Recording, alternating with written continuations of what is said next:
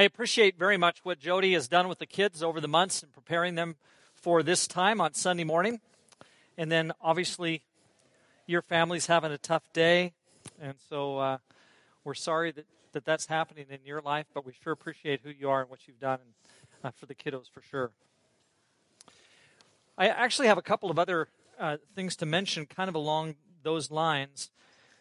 Um, like many of you know, of course, uh, Anne by. And uh, Anne was recently married to Marshall. I say recently, it's been years now, but these, time flies. Four years, thanks, Marion. And, um, and I, am sad to say that Marshall passed away in the last few days. Uh, it was very unexpected. Uh, Anne didn't have any inkling that, that anything was wrong. He was just sick for a, a short period one morning. He went to the hospital. Uh, they did a surgery, and he died um, during the surgery or, or maybe before. I'm not sure of all the details. Uh, but we need to, to be thinking about uh, Ed, Marion, and Anne in Marshall's loss. Marshall was, uh, like about four years ago, I would say, or so, he was baptized. And uh, just uh, a wonderful guy, great personality. Um, you know, always happy, big smile on his face. And we're going to, you know, we're going to miss Marshall for sure. And then many of you know uh, of course, the Bailey family, one of whom was Roy Bailey, who is the father of uh, Susan Roberts, who is the mother of Carl Roberts. And Carl and Helen aren't here this morning because Carl and Helen are, are traveling to Roy Bailey's uh, funeral. Uh, Roy passed away here. Oh, they told me you weren't here. Oh, Carl is right there with his lovely wife, and they look very real to me. I apologize. Somebody just told me, no, they're not here. They've already left to go to the funeral.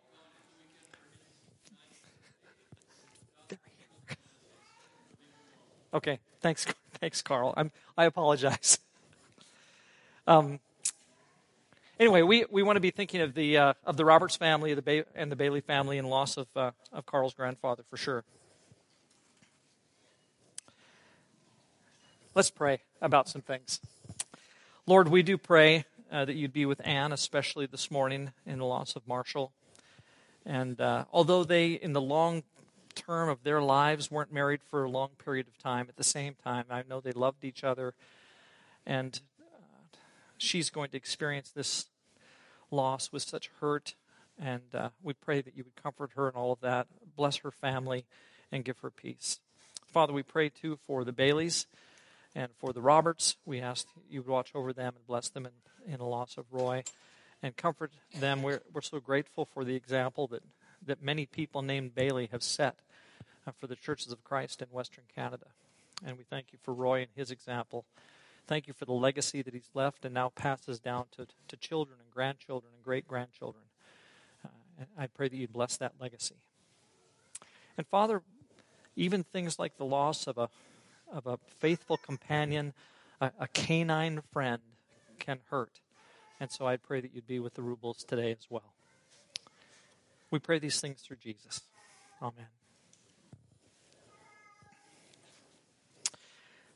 I would love it if you turn in your Bibles to Exodus 19. And as you do that, let me just ask a question. Um, we're looking at neglect, neglected treasures. For those of you who are guests this morning, we've been going through a series and, and pulling things out of the Old Testament that we just don't normally talk much about. And this morning, the theme is the priesthood. And there's probably some good reasons why we don't talk so much about the priesthood, which we'll get to in a moment. But I want to draw a parallel between the notion of the priesthood and the notion of a couple of other things that we've already looked at. Like, for example, the Sabbath. Like, when I talk about the Sabbath, the keeping of the Sabbath, I think most of you would say, yeah, we don't keep the Sabbath. Or do we? What did we do with the Sabbath? Do you remember what we did with the Sabbath? Because I don't know that we just don't keep the Sabbath at all. There's something special about the Sabbath. It does impact us and it does enter into our lives. How is that, church? Do you remember? Yeah, exactly. Kevin said, if you didn't hear him, we keep it all the time. And that's exactly how we talked about the Sabbath. It's a special event in the history of God's people for sure, but when we get into the new covenant, the Sabbath is a day that we always keep in a sense. There's this moment is the Sabbath, but it's not because it's Sunday. Because tomorrow, at this same hour, the Sabbath will be there too. And the day after that, at that same hour, and for moments after that, and for days, and uh, like all of our lives end up getting lived out as a Sabbath. We talked about worship in the same way. Like we're here this morning on a Sunday morning, worshiping together. We do this every week, twice, most times. Not next week, though, so just come at 10. But normally we come and we worship twice on a Sunday. But is that really when we worship? Is like does the Bible say make sure you worship on Sunday at 10 o'clock or at 8:50 and 11:10 or anything like that? Church? Of course not. Very similarly to the notion of Sabbath, worship becomes for us not an appointed moment, but every moment. All of our lives are lived out in some sense in worship of the Lord. And so when we talked about Sabbath and we talked about worship, we kind of talked about these as neglected treasures, but really the things that we participate in all the time. We may not worship exactly the way they did in the Old Testament. We may not keep the Sabbath exactly the way they did in the Old Testament, but certainly that is the case with us when it comes to um, this kind of all the time carrying out of these religious acts. Sorry, I'm fumbling here because I don't have my, my clicker, and it's right back there. Um, so, Molly, move me forward, will you? There are some things that we want to do with priesthood this morning that are similar. And what I want to do first is just talk about what are the ways in which the priesthood kind of manifested itself. What is this all about? Thanks, Miles. Appreciate it. What is priesthood? How does it form and, and where does it come from? And so you look at Exodus chapter 19, and it says in verse 20, the Lord descended to the top of Mount Sinai and called Moses to the top of the mountain. So Moses went up, and the Lord said to him, and, and he says this because this, all of a sudden, with the Lord's presence, becomes a holy mountain and a holy place. Go down and warn the people so that they don't force their way through to see the Lord, and many of them perish. Because that's what would happen. You force your way to see the Lord in the midst of a holy encounter, and many of them, it says, are going to perish. Even the priests who approach the Lord must consecrate themselves or the Lord will break out against them. Now, what's interesting is that up until this point, there hadn't been any mention of priests. And there's no description right here of what the priesthood's all about. We're going to get that in a few chapters. But right here, even at this point, it's saying there is something holy about the Lord, so holy that one must be careful in approaching him. And therefore, there's a special kind of status of people who are set up in terms of approaching the Lord. Verse 23 says, Moses said to the Lord, The people cannot come up to Mount Sinai because you, because you yourself warned us, put limits around the mountain and set it apart as holy. So it's set apart as holy, and that's really what the notion of holiness means, is to be set apart. Then it says, The Lord replied, Go down and bring Aaron up with you. But the priests and the people must not force their way through to come up to the Lord, or he will break out against them. And so Aaron himself is called into the presence of the Lord along with Moses. But it's a special kind of moment because um, Aaron has become at that point the priest.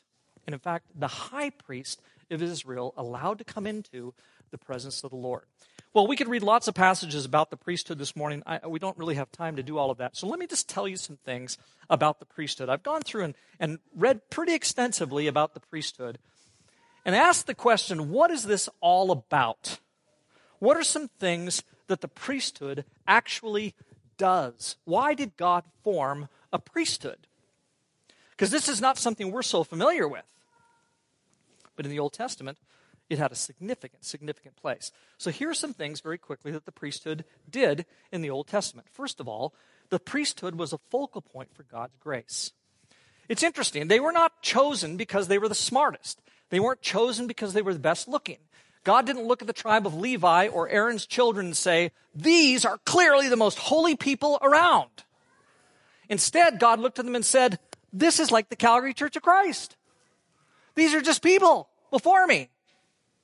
But then, in His grace, He appoints them to a special role. And it's one of the first great examples of God's grace just being showered down upon a people that didn't deserve it.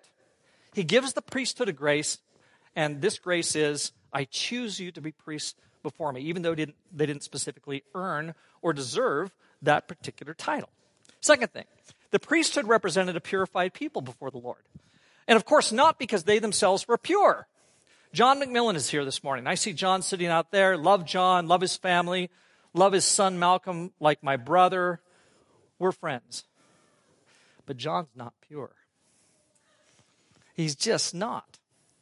And if I called Malcolm on the phone right now and I said, Malcolm, what do you think of your dad's purity? Malcolm would probably talk for the next half hour about how John's not pure. I bet he would. It's just true.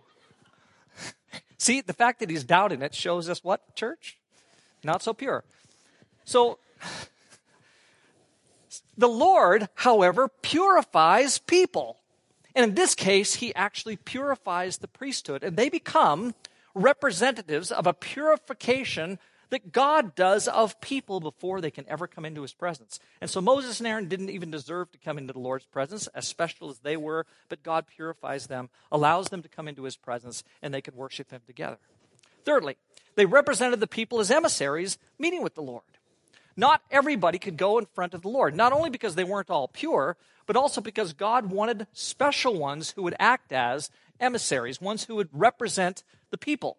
So the priesthood played this special role of coming and meeting with the Lord. They would meet him in the temple when they carried out their priestly service. Aaron, of course, would go to meet God at special places like the doorpost of the tabernacle.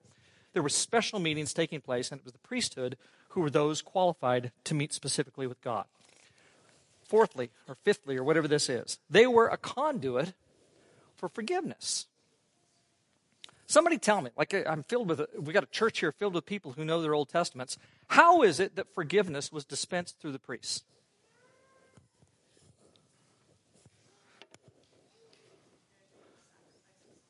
Okay, the priests would make the sacrifices. Because they were the purified ones, the ones chosen by God to make the sacrifices, the priests were the ones who made special sacrifices before the Lord, and those sacrifices were responsible for the forgiveness of the people. And then what happened at least one day a year in terms of that special role? Church? Yeah, they go into the Holy of Holies, and somebody else said, Ed, I think it was you. What'd you say? Yeah, the Day of Atonement. So on the Day of Atonement, the high priest, because he was high priest, could go into the holiest of holies, make special sacrifices to God, and then the, the whole nation would have their sins forgiven because of that special sacrifice and entering into God's presence of the priest. So the priests had these special roles, and, uh, and certainly forgiveness is a big one. Here's one that I don't know uh, that you thought of too much, but there's good reason for us to think about it. It says, through the priesthood, decisions were made, including special inquiring before the Lord. And somebody tell me, because there'll be somebody here who knows, how did that happen? How was it that there were special inquiries made through the priesthood, and what were the means of those special inquiries being made? What do you think? You're so close, Kevin. The Urim and the Thummim, right? And where were the Urim and the Thummim? Where? On the ephod, which is the breastplate, which carried the jewels representing all the tribes of Israel. Gwen, could you crawl under there for me? And just poke around. Yeah, right under, right under there. And poke around and see if you can find anything It's kind of maybe flat and laying on the ground. And if you can't find it either, then we're in trouble. you found it. Come on out with that. Well done. But don't go away. I want you to just stand here in front of all these folks for a second. Look at this. What is that? You know what that is? It's the ephod. It's the breastplate that Carrie just mentioned. And what these are are jewels. There are four rows, or four columns, I guess. No, three columns and four rows of jewels. And anyway, three times four is 12. I know that. And each one of these represents a tribe of the children of Israel. And then, also on the ephod, although we don't have it because we don't know what they would look like anyway, were the Urim and the Thummim. And they allowed God's people to make decisions by inquiring God with the Urim and Thummim. But it was through the priest, the high priest, thanks, Quinn, way to go, bud, that that's what they did in order to dis- make decisions. Later on, different points, the church even cast lots, decisions were made. But in the beginning, That was the priest's job through the Urim and the Thummim, using the ephod and the breastplate. So the priests had that also that responsibility for helping Israel to make important decisions. They were also protectors and preservers of the law and all the holy things that allowed for connection between God and his people. So they were the ones who went into the temple. They were the ones who offered the sacrifices. They were the ones who took place, uh, took care of all of the blood. They were the ones who burned the incense. They were the ones who took care of the lamp and the lampstands and all those kind of things. That was the priestly responsibility. And on the surface, that looks like, oh, that's just a, it's just a kind of physical responsibility. But at, in actuality, it was a deeply spiritual exercise in which the priest would participate, and they loved it when they could, could go and uh, worship the Lord and carry out their priestly responsibilities. That, of course, happened by lot for them. They would cast lots, and people's names would come up, and, and eventually they would get to the different tribes and the different families and the clans, and they would have a chance as priests to go and uh, and carry out their service before the Lord. And when they had a, that opportunity, they loved it. They they worshiped the Lord with gladness and incredible exuberance because they had that privilege of carrying out worship to Him. And then, lastly, here they were also interpreters, communicators, and adjudicators of the law. Now we've got at least one lawyer here. Ken, I'm going to put you on the spot. It's a tough question for a lawyer. What does it mean to adjudicate something?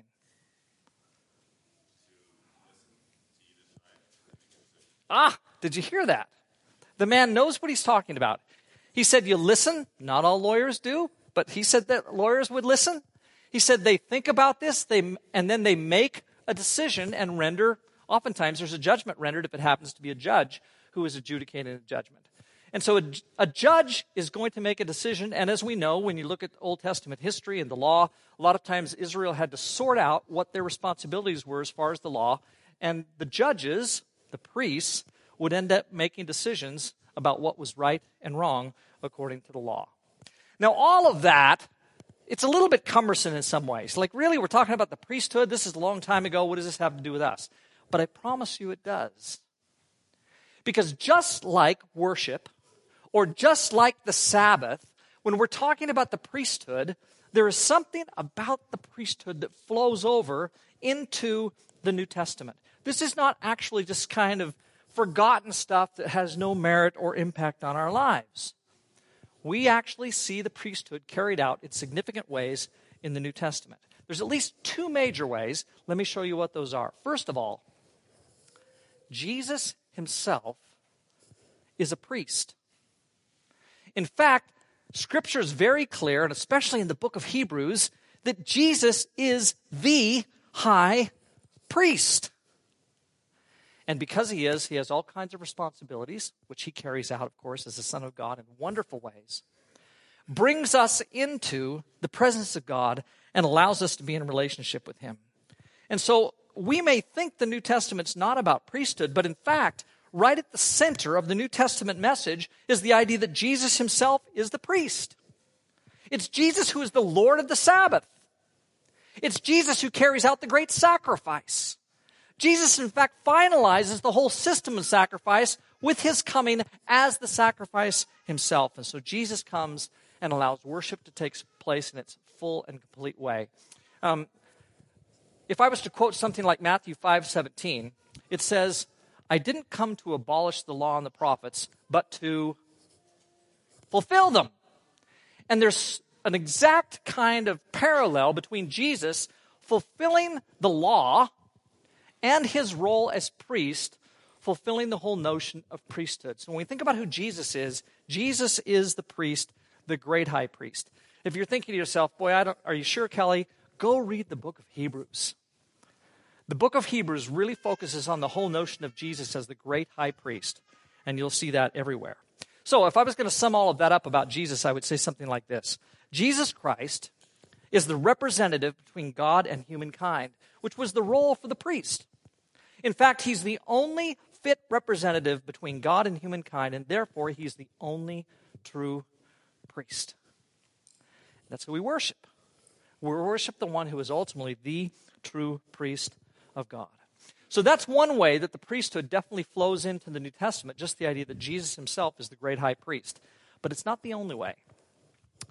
rather than the abolishment of the holy, set apart priesthood, the fact is that we are all made holy in Christ, set apart for priesthood in Him. And I want you to turn to 1 Peter chapter 2.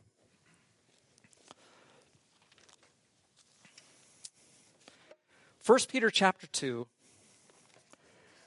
gives a description of the church. It describes who we are. And it puts it in terms which are, because Peter was Jewish and on this particular day and with this particular letter, he was sounding really Jewish. And so he writes as one who is reflecting upon the character of the church in light of its Jewish background. So you look at 1 Peter chapter 2 verse 4. And it says, As you come to him, the living stone, rejected by humans, but chosen by God and precious to him, you also, like living stones, are being built into a spiritual house to be what, church? What does it say there? To be a holy priesthood. This is interesting. All of a sudden, we become, in the New Testament, a holy priesthood patterned after, at least in some ways, the Old Testament priesthood, offering spiritual sacrifices acceptable to God through Jesus Christ. And then I want you to skip down to verse 9. But you're a chosen people, a royal priesthood, a holy nation, God's special possession, that you may declare the praises of him who called you out of darkness into his wonderful light. Once you were not a people, but now you are the people of God. Once you'd not received mercy, but now you have received mercy. You know, we talk all the time about how wonderful our church family is. It is a great blessing to be part of our church family. And, and one of the reasons is because there's just all these wonderful folks in it. Like, I look out there and I see all your smiling faces. I see those of you who are still awake, and it's just wonderful. But we are in, on top of being a fellowship of people who loves each other and is having a wonderful opportunity to serve the Lord. We are also a holy people, a royal priesthood chosen by God. We are not nothing. We're not trash. God has selected us and made us special before Him as a holy, royal people before Him, symbolized by the term priesthood. So that we come before God as royal priests, not unlike the priests used to do when they came before Him with all the special roles that they had. And God gave them special roles. So it wouldn't surprise me that God would give us special roles as His holy priesthood as the church. And here's some that we have. For example, the entire church then becomes a priesthood. We're all in this together. There isn't one of you who is a part of the church today who isn't a priest. I'm not going to call you father. I'm not going to give you a robe. I'm not going to have you be the one who celebrates communion. I'm not going to give you some special religious status so that you're higher than everybody else. Instead, what I'm going to do is I'm going to say to you, you are a special, special, appointed, holy one before the Lord. Because as a priest before him, that's what you are special and holy in his sight, and we are all in this together. The entire church then becomes a focal point for God's grace. In this case, because of Jesus. Jesus expresses his grace to us, and we become recipients of that grace in the same way that the Old Testament priesthood was a priest only because of God's grace and not some special status that they had. So, in one sense, none of you are special. In another sense, every one of you is special. You're special because God, through His grace, appoints you to be His special priest before Him. Thirdly, the entire church becomes a purified people before the Lord. And that's what we are in Jesus. Anybody here who doesn't feel pure enough to come before the Lord? Well, probably none of you do. I could go to each one of you and say, Isn't there something in your life, James Mooney, that separates you from God?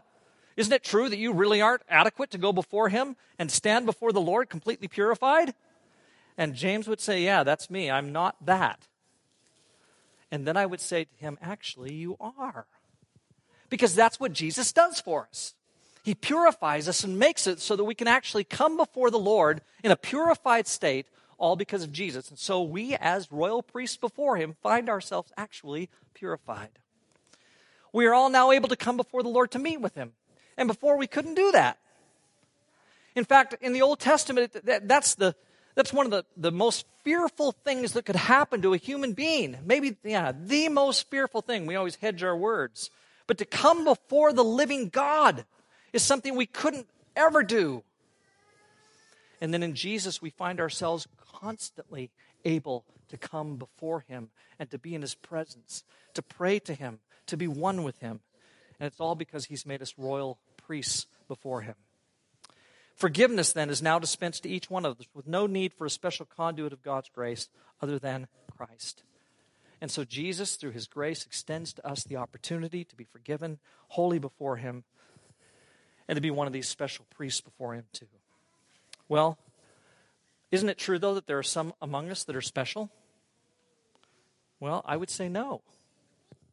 We are all responsible and capable of making decisions on behalf of all people, and we're served by elders or bishops who come from among us, not from a special tribe or privileged people. And so, if there are rulers among us, they're special not because they're inherently special or because of some innate natural ability within them, but only because God has made them special, which means they're just like the rest of us and actually arise out of the rest of us we also all bear responsibility for the word and its preservation. And so you have as much responsibility to be reading scripture, to know his word, to be one with God through his word, as everybody else did, does. And there's no special privileged status or person, which means also that we all bear responsibility for interpreting and communicating the word of God. So anyone who does this in a special way is just one of us with no privileged status. And you know who I'm thinking of when I write that, don't you? Me. Thinking of me. I don't have any kind of special status. I have a responsibility, but it's a responsibility that, in one sense, all of us bear the responsibility of interpreting and communicating the Word of God because God gives that responsibility to all of us priests together, and you have that responsibility right along with me. Well, we've been talking about the great responsibilities that we have as priests, the great privileges we have, and it's true. But we do have this saying, right? With great privilege comes great responsibility. And we recognize that. We can't be royal priests in this wonderful position of privilege and not have some responsibilities that are ours, and especially to live out holy lives before Him. Now, let me tell you something. I, every uh, fall, I, for the last several years, I've been teaching a class at Ambrose, Ambrose University on Christian faith and Christian philosophy.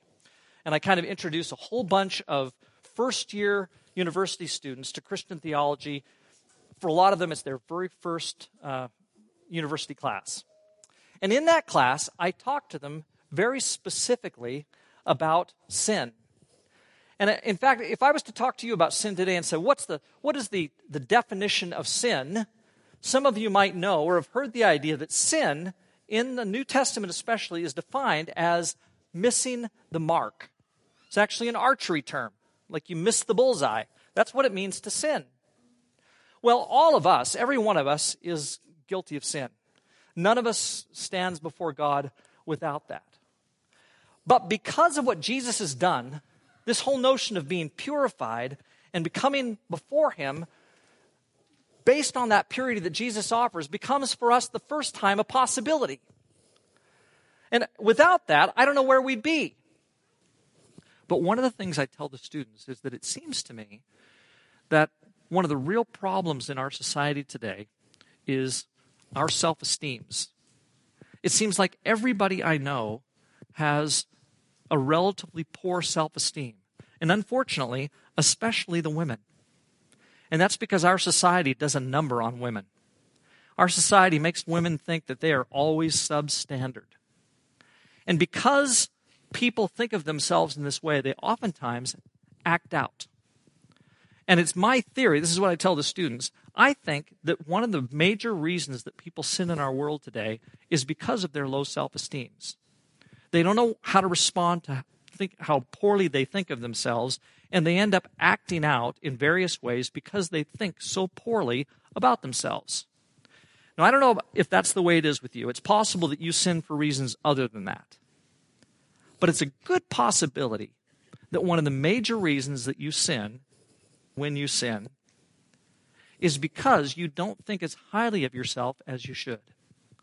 And I think this concept that we've looked at this morning is crucial for us getting a handle on sin. Because when God thinks of you as being as special as you are, one of those who is raised up by Him to be part of a holy priesthood, that puts you in a place, I think, that allows you to make a decision when it comes to even acting out and responding to your own lack of self esteem that overcomes all that. What if I don't think badly of myself? What if instead of thinking badly of myself, I'm convinced that God has made me holy? What if I think that God has absolutely purified me? What if I think that God has said to me, you are one of my special ones whom I love, who can come into my presence and worship me and be one with me, to know me and relate with me. What if God said that to me? What if it was His specific effort by the work of His Son to call me into His presence and allow me to be in special relationship with Him as a holy priest before Him? All of a sudden, all of a sudden, all my life can become an offering to Him. And that's what God wants.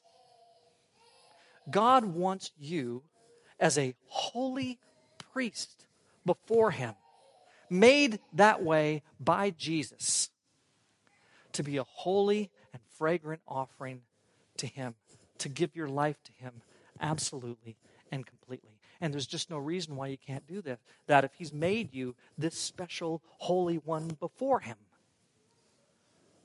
And that's what He's done. And so, if any one of you thinks today, you know what, I'm not that good, Kelly. I've got some sins in my life that I can't get rid of, I can't shake them. Well, join the club because you're just like the rest of us. And the only way that any of us can have any status or position before Him or ever come before the Lord is because we are His special priests before Him, made that way by Jesus. Last thing I want to say is simply this we're priests bringing into our world the effects of the presence of the King. If we are his priests, then, like the priests who interceded between God and the people, there's a sense in which we intercede between God and the world. The world needs us. The world needs us to take to it the message about Jesus that they can enjoy the same status before God that we do. And the fact is, unless we carry out this kind of priestly role of taking to them the good news of Jesus and what it is that he's done, they're never going to hear about the status that they have before God. And so I encourage you as priests to get about the priestly task of communicating to the world who God is. Because as those with this special status before Him, we have a chance to tell the world about their own high priesthood. And Jesus died that they might know who they are as priests before Him. We need to carry out that role. Let's pray. Lord, I want to thank you for the privilege we have of being priests before you. You have made us holy ones, purified ones, set apart for you and your service. But God, is not on our own. We couldn't begin to be what you've made us. It comes through Jesus, and we're so thankful for that and pray that you would make us to be who we are. Help us to live out lives as these special, privileged ones before you live a life of a holy priesthood, as that's what you've made us. We pray through Jesus. Amen.